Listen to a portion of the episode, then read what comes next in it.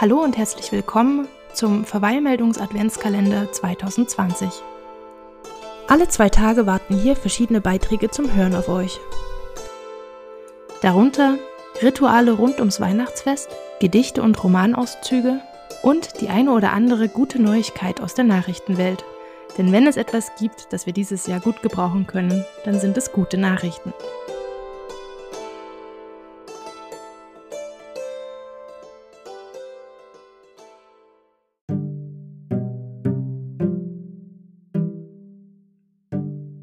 Wo wohnt der Weihnachtsmann?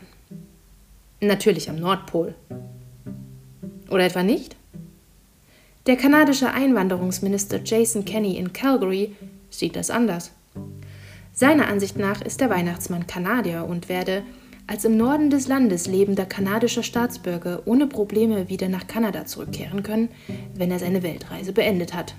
Auch die kanadische Luftfahrbehörde weiß von Testflügen eines Rentierschlittens zu berichten und eine Postadresse hat der gute Mann in Kanada auch. Santa Claus, North Pole, Postleitzahl H0H 0H0 oder in Worten Ho, Ho, Ho.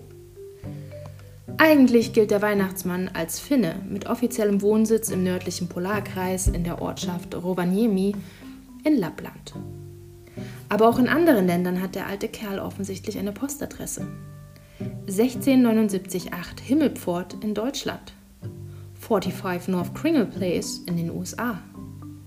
Sind das am Ende alles nur Briefkastenfirmen? Sie sind vor allem ein Zeichen dafür, dass wir uns eine ganze Menge einfallen lassen, um das Weihnachtsfest für unsere Kinder märchenhaft werden zu lassen. Um dann selbst in der IKEA Secondhand-Filiale die beim Weihnachtsmann bestellte Kinderküche duckdick zu kaufen.